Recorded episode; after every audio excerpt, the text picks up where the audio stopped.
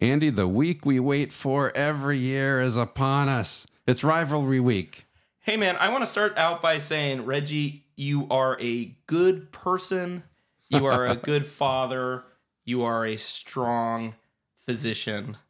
And now that I got us out of the way, this is Ohio Hate Week, baby. Let's go. You're going to hear nothing nice from me for the next hour. Yeah, it's Michigan week. This is the game.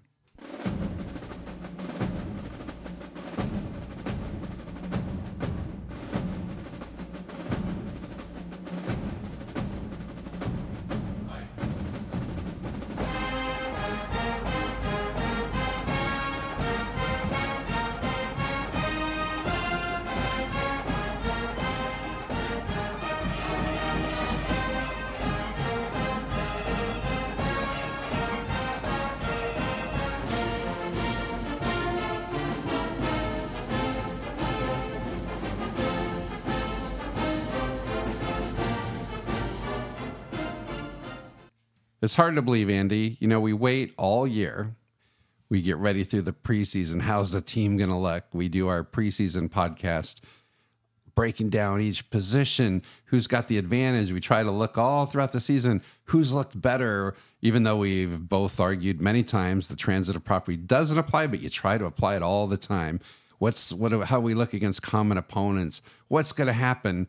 And like most years, all everything's on the line I have no idea what's going to happen. I got to wait, and then afterward, I got to live with the result for a year, and I'll either be ecstatic and like, oh, for for Ohio State this year, it'll be more the sense of relief, or another year of of misery.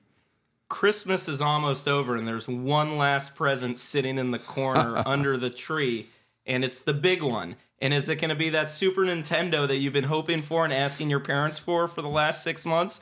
Or is it going to be the baseball glove that it actually turned out to be?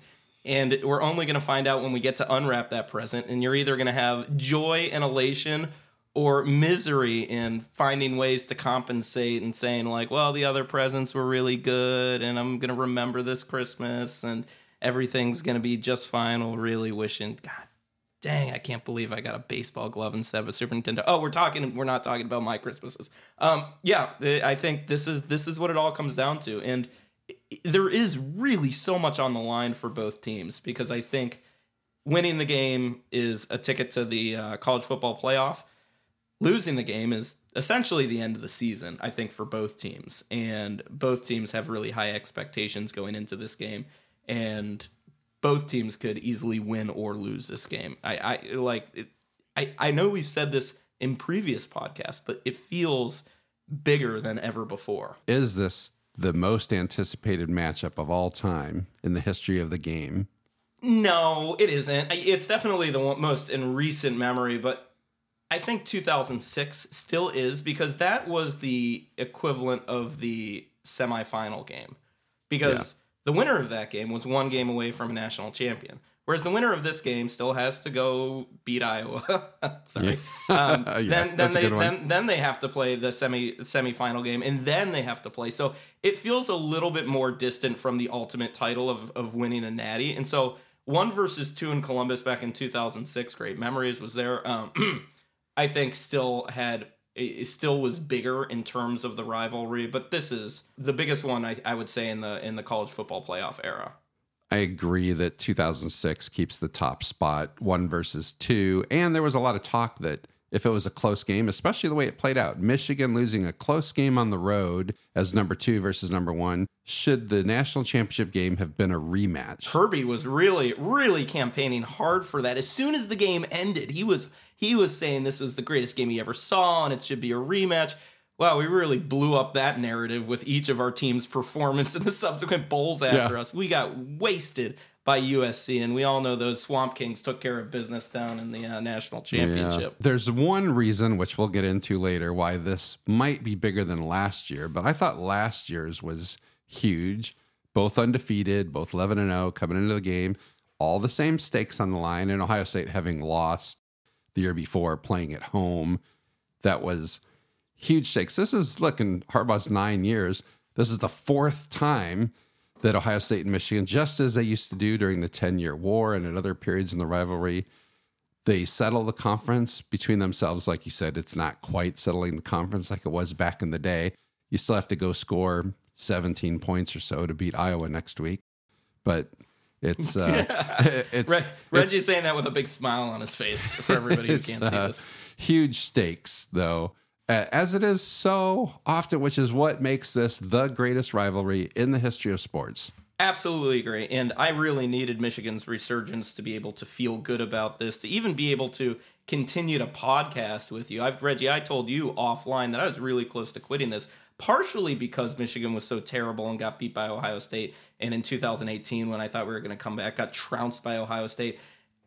But partially because you were just so benevolent about it. And you were so high-minded and kind and you're oh maybe next year will be the time the worm turns andy and every new year you'd be like you you you were almost like baiting me into believing that i could come back. And maybe that's how you got your sick pleasure but something changed this year that has reinvigorated me to continue the podcast and and to feel better about the rivalry. And i need an explanation for, from you reggie because something changed in you about two weeks ago, like your brain broke and you started like we have a text between us and a couple other college football fans and you went totally loony with regards to some of the scandal stuff that's surrounding Michigan but really ramped up the smack talk to something that I had never seen before. And I'll cite some examples, but first I need to know eh, give me some insight into the mind of Reggie as to why all of a sudden eh, eh, maybe maybe you just have more free time on your hand to ruminate about these things, or maybe it's because you think that three losses in a row, which is potentially you know coming down the pipe next week, would really would really wreck the program. But what changed? Well, of course, Andy, as the game approaches, and now we're looking at what are we going to lose three years in a row? By the time the game would be played next year, it would have been five years since Ohio State has beaten Michigan, which in this era of Ohio State football, where for the last five years we had the or one of the best offenses in college football. And this year we've got a great defense and an offense that I don't know, we'll see. I would like to say finding its way, but so the specter of losing three in a row, of course, as the game draws near, makes me more anxious. But also the the cheating scandal, of course, has it, what it has triggered for me is this is the root of the whole rivalry from the Ohio State fan perspective. It's not even that, you know, well, Michigan's something wrong. They've done things wrong before. Ohio State's done things wrong before. It is the narrative, the myth of the Michigan man that you and I go back and forth about. it is such a myth. Sometimes I think, well, I'm an Ohio State fan to the core. So maybe I just cannot have an objective perspective. But I have read and sent you guys article after article from people and all different types who have no allegiance to either side of the rivalry, but everybody is finding it delicious that the most arrogant institution in America is proven to be just like everybody else. Like I've said to you and some of our friends, the worst thing you could possibly say to a Michigan fan, for the most part, is that you're just like everybody else. Because that's the thing they don't believe to their core. It is the, the- ingrained in the institution from Santa Ono to certainly Jim Harbaugh, the most arrogant prick who's ever walked the sideline at Michigan or quarterbacked there. Uh, so, you know, I haven't liked him since 1986 when he made his Nostradamus like prediction that came true because Ohio State missed the game winning field goal. So, so now he's He a knew. prophet. He knew. yeah, he knew it was coming. So, uh, I mean, a couple things. I think one, there's a generational divide, and that's probably why I don't understand. Because you mentioned when when I was inquiring as to why your brain is so broken now, you mentioned Mitch Albom, who's I didn't even know he was a Michigan guy.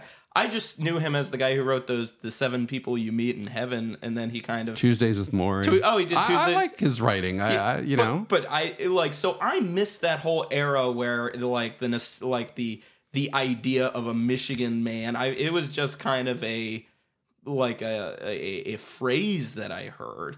But it is because that's funny. all it is, Andy. Well, it's a, I- I mean, I- it's a marketing campaign. I, I I I honestly don't disagree, but I I think I I look back at the intro that is done by uh, James Earl Jones that every uh, every Michigan game that they play on the big Yeah. scoreboard. And he says in his big, deep, booming voice, the greatest university in the world. and I'm like, part of me is just like eye rolling. I'm like, there's some great universities out there. But then I'm like, yeah, the greatest university in the world. Let's go. No, but that's not the core of it. I don't think anybody in their right mind would dispute that the University of Michigan is a great university, one of the top public universities in the world, right? Right. Certainly in the United States. It is the the arrogance that I have experienced firsthand. It is the actual belief that if you went to Michigan, or if you're a Michigan man, even if you didn't go to Michigan, most Michigan fans did not attend the University of Michigan. And- Yet and- it's just and- that uh, somehow did- there is a moral superiority or a superiority uh, that just rub. I mean, like you know, we know each other well enough. It's probably the character trait that grates on me the most, and I hate it. I hate it from docs too, from doctors. We live in a profession filled with pretty arrogant attitudes, and they're the people I detest most. Are the people who I am better than you because I'm a doctor and you're a nurse or whatever. You know, a lot of these HR interactions that you and I have had to deal with over the yeah, years. exactly. I am better because of X. This is what makes me better. Not my actions or what I actually do, but my status in life or my privilege in life make me a better person and a more important person. Oh man, that just grates me to no end. And that embodies the University of Michigan. That's actually really good insight, Reggie, and I can see sort of the how your disdain for arrogance across all professions and Michigan's fall from grace after proclaiming that we are the what the leaders in the, The best leaders and the best. leaders in the best could could be like I don't know candy candy for you. So I I, I I I can understand a little bit, and so in return, I've decided to go full heel and sort of just embrace the bad guy. I am wearing my thank you for your service, Connor Stallion shirt. I know. I wish we had a video podcast right now. It's a great shirt. I think that uh, you just gotta own it if you're Michigan fans, because as much as I hate to say it, the the uh, the evidence is becoming rather insurmountable. it gets worse by the day. I watch it like I've watched videos of Stalions like on the sidelines of like the two- 2022 Michigan State game where like Yeah. he's like standing there and all of a sudden like runs across to the you know the the uh the Michigan like play calling boards and like taps the guy and then we hold up a different sign and then we adjust our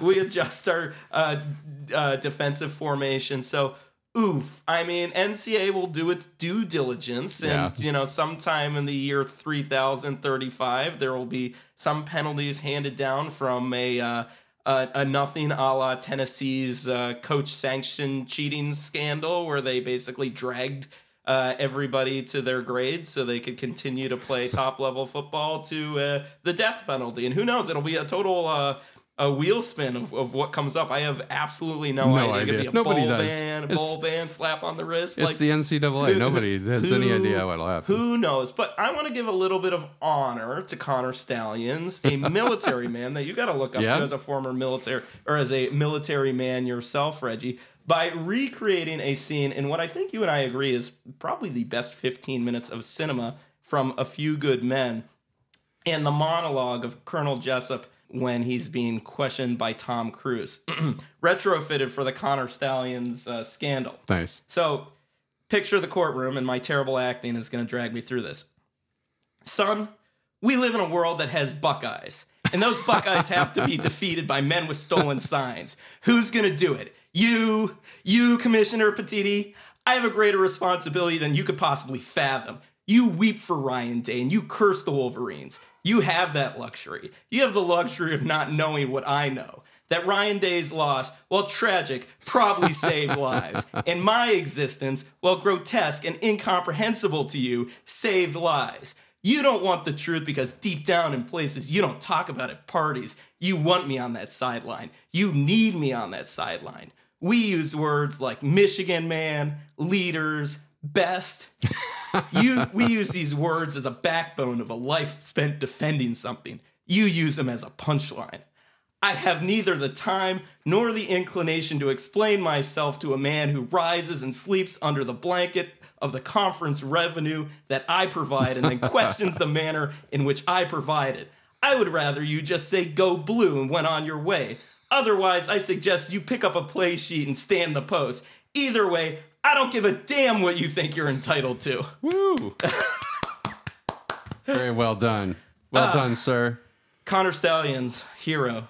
It has been wildly entertaining because, of course, we're I'm I'm like a crack addict. It's like searching the internet for updates. When's the daily update? I need a fix. Like what she was going to drop next. And to my whole point about the the history of the uh, dislike and the rivalry from the Ohio State standpoint. Last week was like the most Jim Harbaugh and most Michigan moment ever. We're going to burn it to the ground. We'll leave for the SEC, which is a joke. Good luck in the SEC, Michigan. But we'll burn it down.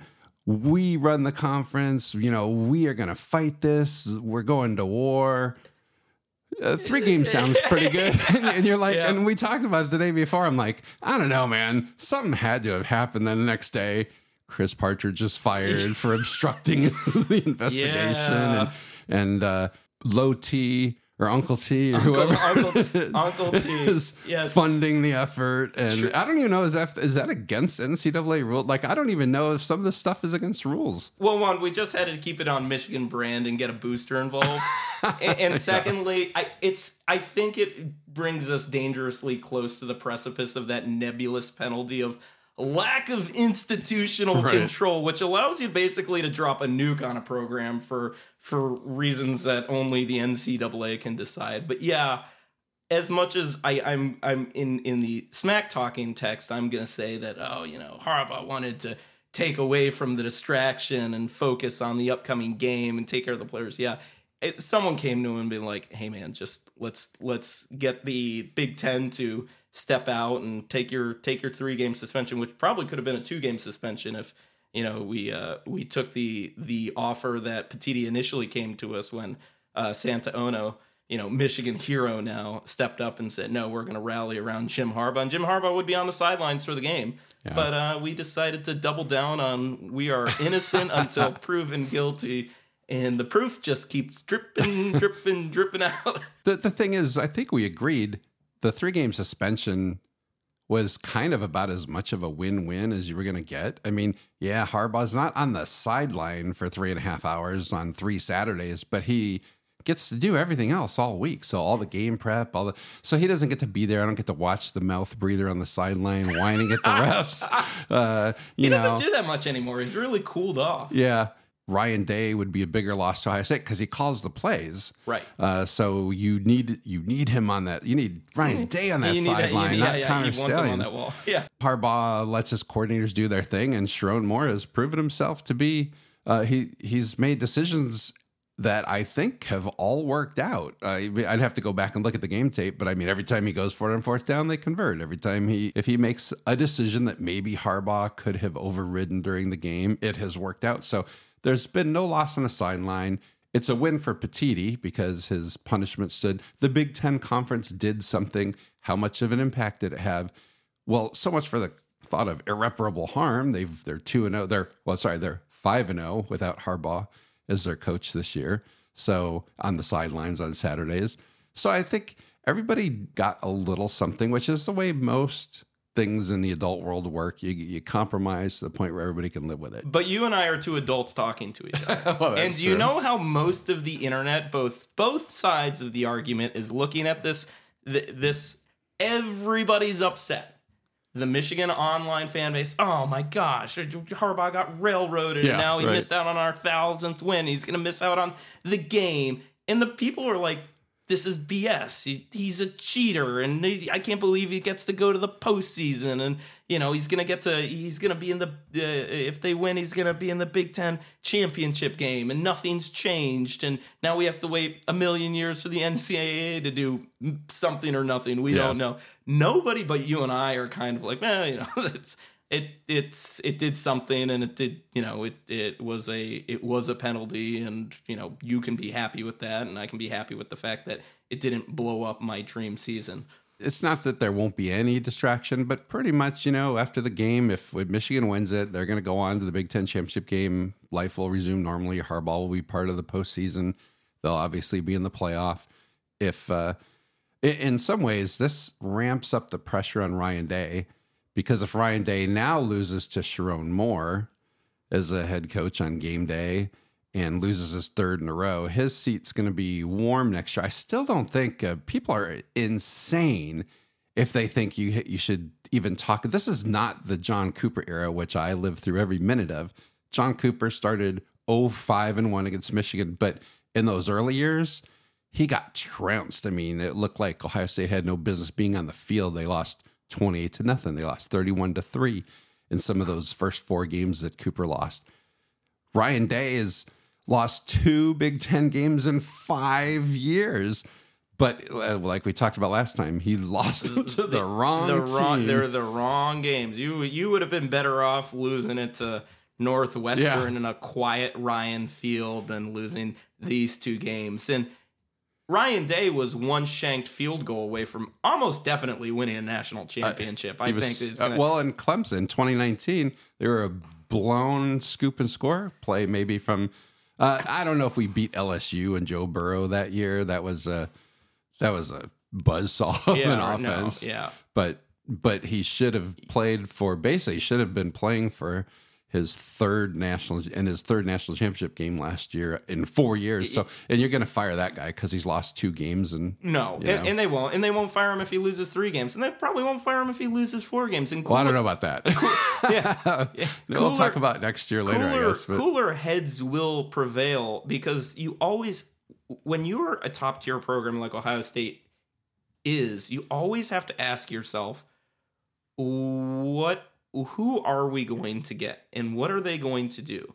The most dangerous time in any organization is leadership change, and you have to weigh the benefits when you are a number anywhere from a number five to a number one program in the country and you just haven't gotten over the hump and won a natty.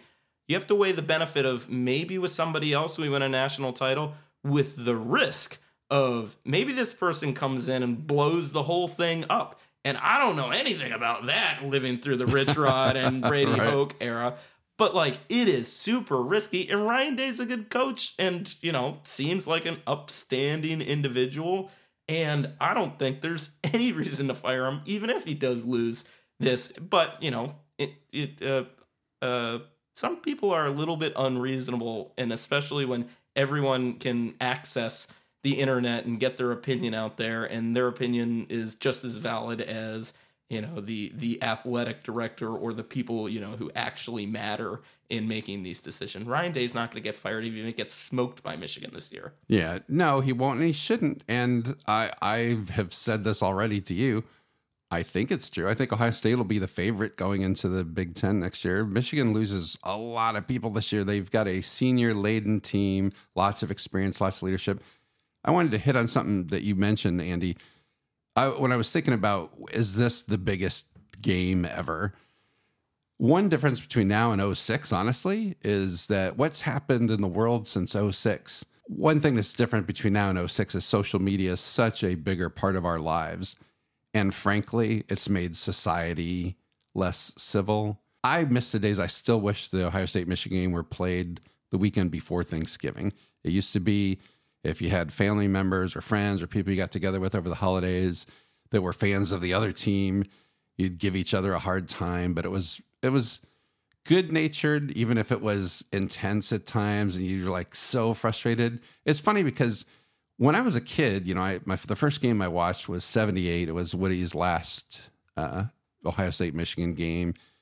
Frankly, the game was starting to pass him by. It was his third loss in a row to Michigan, which was the first, the only time in his 28 years that he'd lost three in a row. In fact, that was part of the year before in 77 was the first time in his 28 years he ever lost twice in a row to Michigan.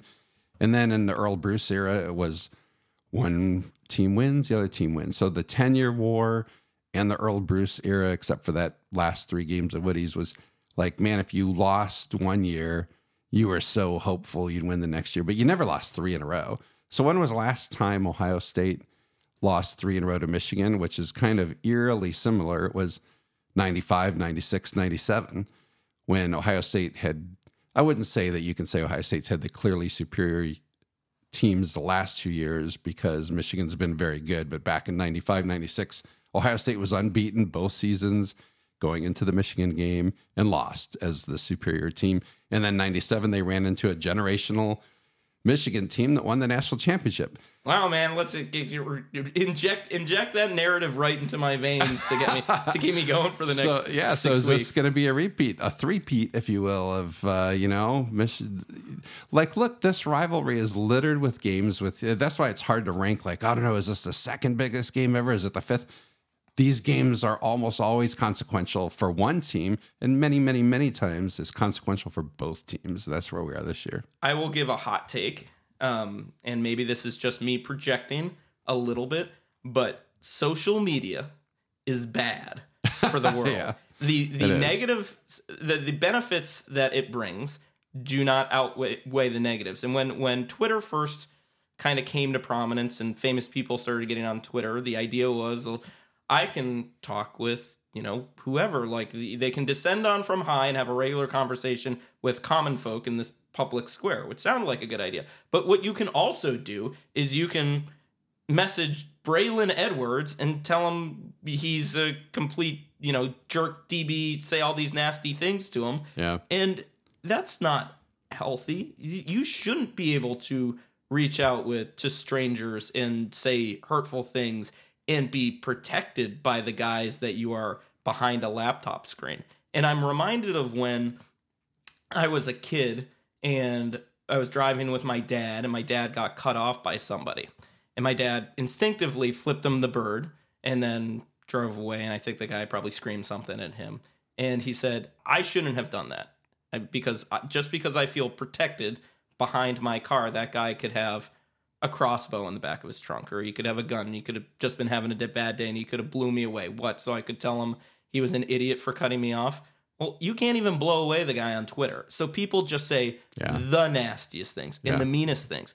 And I am like much like a recovering alcoholic. I am proud to say that I do not have social media on my phone except during the football season Yeah. when I relapse and I'm constantly looking for the latest injury report or the press conference hilarious bits or you know uh, uh, analysis from the game from former players. And then as soon as the season's over it goes right off my phone until next year. Because I, I I don't think it's healthy for me and I, I don't think it's healthy for for even most people for that exact reason No, and I, I don't have much of a social media presence. We set up a, an account for this podcast a few years it- ago. is it just floating out there in, in yeah, nebulous space I don't think either of us have ever posted anything on it, uh, or not much. And I followed a few people early on. I rarely get on it. Back in the day, if you were going to send a death threat, you had to cut out different sizes and colors of letters from magazines Oh, yeah. and piece them together and find out what their mailing address was in the yellow pages or white pages, I guess, for uh, for Re- really dating yeah, yourself for residential address. It just took a lot of work. It was tedious and it was exhausting, so it wasn't really worth the effort. Only the truly committed psychopaths yeah, would have you had to you had to show commitment. Right. Now it's really easy for somebody to make a death threat or some really inappropriate, nasty comment. I hate when you read about players who get the nastiest comments because they dropped a ball or they missed an open receiver or they missed a block or they had a holding penalty. Uh, we've talked about this from the beginning of this podcast. That like, thank you, all of you who play football for Michigan and Ohio State for providing us the entertainment that drives me Yeah. much of the year and way more of my life the escapism. than it should have. The escapism, Yeah. the fun, the, the the sportsmanship, the just incredible nature of the rivalry has been a tremendously fun part of my life, and now my kids' lives, and to something I've shared with them, and that you'll share with your boys as they grow up. Yeah. it's uh, I have nothing but like like they're putting in all the time in the weight room and the providing their blood, sweat, tears, broken bones, you name it, and the public ridicule. It is insane. a lion does not concern himself with the opinion of sheep, and that's something that Caleb Williams said. And I think Caleb Williams is kind of a goofball. But when he said that, because uh, people were were looking uh, for a quote after that Notre Dame fan ran on the field, which man, I hope that kid like gets stuffed in a locker something. that Notre Dame fan who I didn't see him playing playing football or you know competing against Caleb Williams. But for those who don't know, after uh, USC lost to Notre Dame, Notre Dame rushed the field, and a kid ran up to Caleb Williams, who was probably trying his darndest just to get off the field and go to the Yeah. locker room. So he's silk and took a took like a video with him and was like, "Oh, what do you think now?" Or like "Are you paint your nails or said something really crappy and then got his selfie and then people were of course going at Caleb Williams take after after the thing and I thought his comeback was great. He says the lion does not uh, you know uh, concern himself with the opinion of sheep. Yeah. And that's unfortunately what I think all coaches and leadership in, in sports sports training these young extremely vulnerable men. I mean 18, 19 years old. They're just becoming adults uh, into how they need to approach their their growing presence and the fact that millions of people are going to be able to access them and tell them what they think. Millions of people couldn't do a, an eighth of what they do on the field and say, you know, you should be you should be fired into the sun for this and stuff like that. I I thought about it when Ohio State fans appropriately were upset at G Scott last year when he um, headbutted the the Michigan player when he was out of bounds. I mean, tensions run over, and was that stupid? Of course it was stupid. But like you spend all week, all year, all lifetime getting people psyched up for the game. Like you're gonna be able to stop it when the whistle blows? Not always, and I totally get it. But like there's some nasty stuff going about you know G. Scott when that happened, and so I, I it's it's tough, but it's not going to change. Just like the death threats aren't going to change, and so you just have to you have to coach the people who are in that environment to rise above it. So Reggie, it, through like, and so it's funny, sort of the ebb and flow of the rivalry smack talk because you and I have receded to the exact same, the exact same mental space, almost at the exact same time that the rivalry and the the approximation of it has provided us. We were talking so much crap to each other last week. In fact, there was one morning where I was going to be very productive and do laundry and stuff. And I spent probably two and a half hours just sitting on the couch, like flame throwing back and forth with you. But you know what happened? It becomes a quiet anxiety this week. You didn't. Yeah, you didn't even no, text right. once that Chris Partridge got canned. That was that was that was Mac. That was a cannonball you could have thrown It, into it felt like piling on at that point. It was like, uh, Well- first of all, we don't know what it means, and it was just Oh, look too. at you being so fair and balanced all of a sudden. What is go- But the reason the reason I shut up is the the the the weight of the coming game has has hit. And you know, we we survived the weekend and the only thing in front of us is the game and now it's, you know, nothing else matters but winning. It doesn't matter, you know, what Connor Stalions' investigation will or won't show. It, won't, it doesn't matter. And so I I just I I woke up and, and this is a shame because I have the whole week off of work. My oh, favorite my favorite holiday. Right? Get ready for Thanksgiving, have family over, have good food and wine. And because of the the gravity of this particular game, it's already weighing extremely heavy on me on Monday morning. Which doesn't doesn't bode well for Thursday or Yeah, Friday. it's a I tough week. say. It's another reason I wish the game were still played the week before Thanksgiving. Like Oh, I said, I'd rather get it done with and just enjoy the holiday. I've got two kids' birthdays in the next week. I this is one of my very favorite times of the year. Best time of and, the year. Uh, it's going to be a fantastic weekend. All three of my kids will be home over the holiday, and uh, life is good, man. And it's that's the way it should be. And the the rivalry is supposed to be fun. Yes, I mean it's like it's agonizing to think of losing again. One thing I I am glad for. It's a good thing for Michigan and for Ohio State that this cheating scandal was uncovered, you know, roughly mid-season. Because one thing we should be able to agree on, Connor Stalions' going to have nothing to do with the outcome of Saturday's game. He didn't have anything to do with the outcome of the game in 2021 or Well, but- 2022. Let me disperse. Whoa, whoa, whoa, whoa, whoa, whoa, whoa. Let me disperse the illusion because, like, there are far off conspiracy corners of Buckeye internet that are like, man, I can't imagine like Connor Stalions was the reason we lost the game, and even you, like. A relatively reasonable person, you're like, I don't know, Andy. No one will ever know. I'm like, yeah, I'm pretty sure we would have still won the game that we won by three touchdowns two years in running. I don't know though. You, you- you- well, here's here's what you can't say for sure, Andy. How do you know Michigan didn't know what defense Penn State was in when they made their catch, their catch the and the most run? important play of the of the season. That would have meant Michigan, Ohio State had already clinched the Big Ten two years ago, And maybe that changes the outcome of the game. Maybe they wouldn't have beaten Illinois last year, although that wouldn't have mattered. It still would have been the same stakes for the game. But that's what's so ridiculous about it. Did Michigan need sign stealing to win their first seven games this year? of course not. They needed to steal signs from Bowling Green or UNLV or Rutgers. No.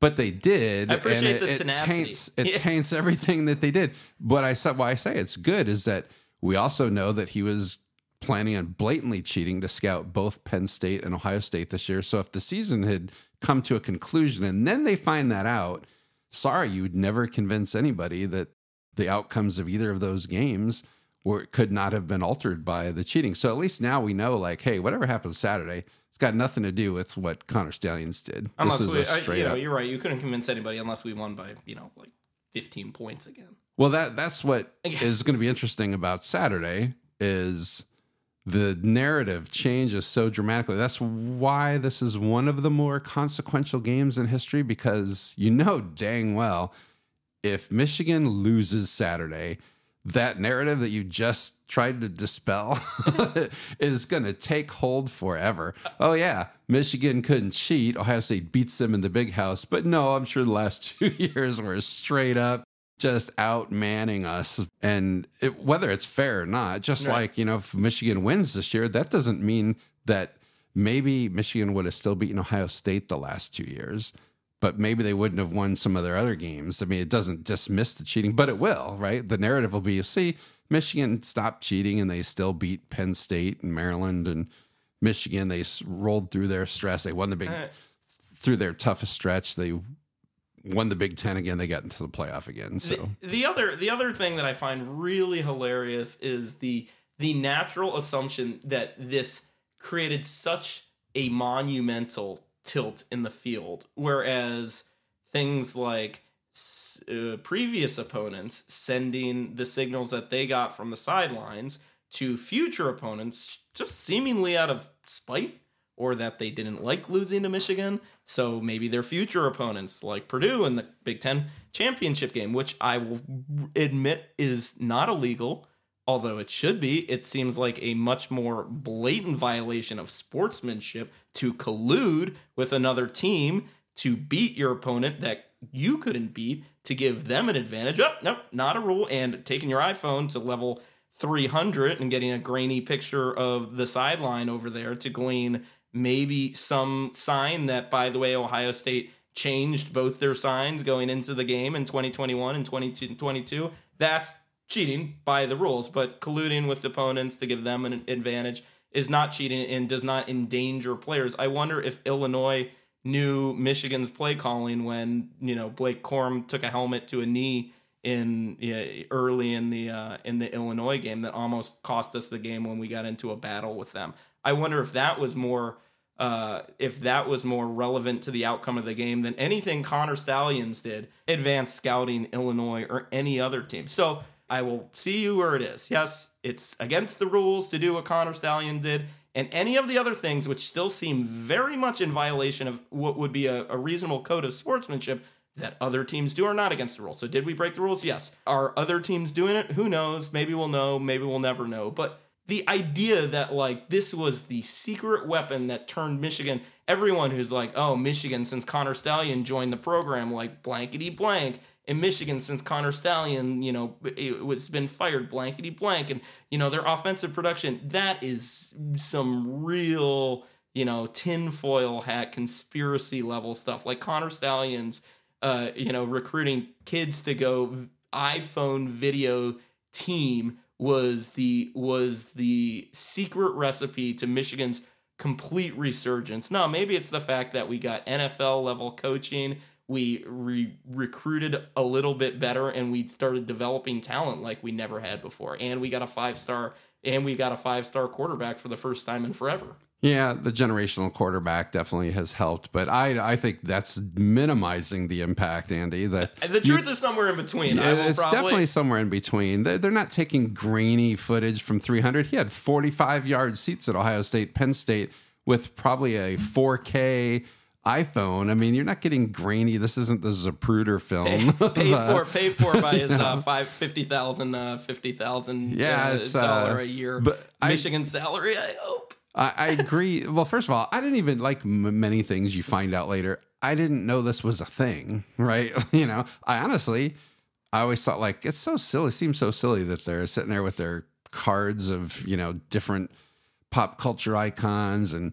and whatever on the sideline. They're different SpongeBob. color. I love seeing SpongeBob SquarePants pop up on the, uh, Yeah. the sideline for no apparent reason. and, and to see that you all you have to do to get rid of all that nonsense I, I don't like stuff like that in my sports or anywhere else in life it's just a bureaucratic step that has to be added you know because people won't just do the right like you said the sport what's the sportsman thing let's just go head to head on the field and see who wins but like no apparently everybody is fully invested in trying to steal signs during the games i didn't know that was a big thing Right. and and I didn't know there was a rule that you couldn't do it in advance, whatever. But like you said, the bottom line is it's a rule. They're going to pay a price for breaking it so blatantly. What did the Big Ten say? A extensive, in person, years long, organized Oh. cheating scheme. Oh basically, yeah, we are we are we are now the biggest mafia crime family in the entire world. Well, it's one of the bigger cheating on field cheating scandals I can think of. And you cannot say that there's no impact because if somebody's uh, like they showed that play, uh, it's uh, third and short or whatever, fourth and short, and you know what play they're going to run. I'm sorry, you nobody from a common sense standpoint. I know that Coach Prime and some others early on came out, oh, it's no big deal. But lots of other coaches have said it kind of is a big deal. If you know what play is being called, it's much easier It- to defend. it- it- I, I'm going to jump ship a little bit. If it wasn't such a big deal, people wouldn't hire Right. sign decoders, Yeah. and they wouldn't be. I mean, they wouldn't be. They wouldn't be forwarding information they glean to other teams. Like pass run is a big deal, and I you can't you can't. And, and and if that's all you know is pass run, it's still a big deal. But because that's it's a cottage industry, we have now found out. Like every every team apparently has someone who's trying to look up at the scoreboard or across the field trying to figure it out. And in certain circumstances, that's okay. What Connor Stalions did was not okay. Who knows it? Who sanctioned it? Who paid for it? That will determine the level of the Yeah, scandal. You know, exactly. it's even knew, less. who It's, it's, it? with that partridge firing though, my lone wolf narrative just takes a little bit of a hit.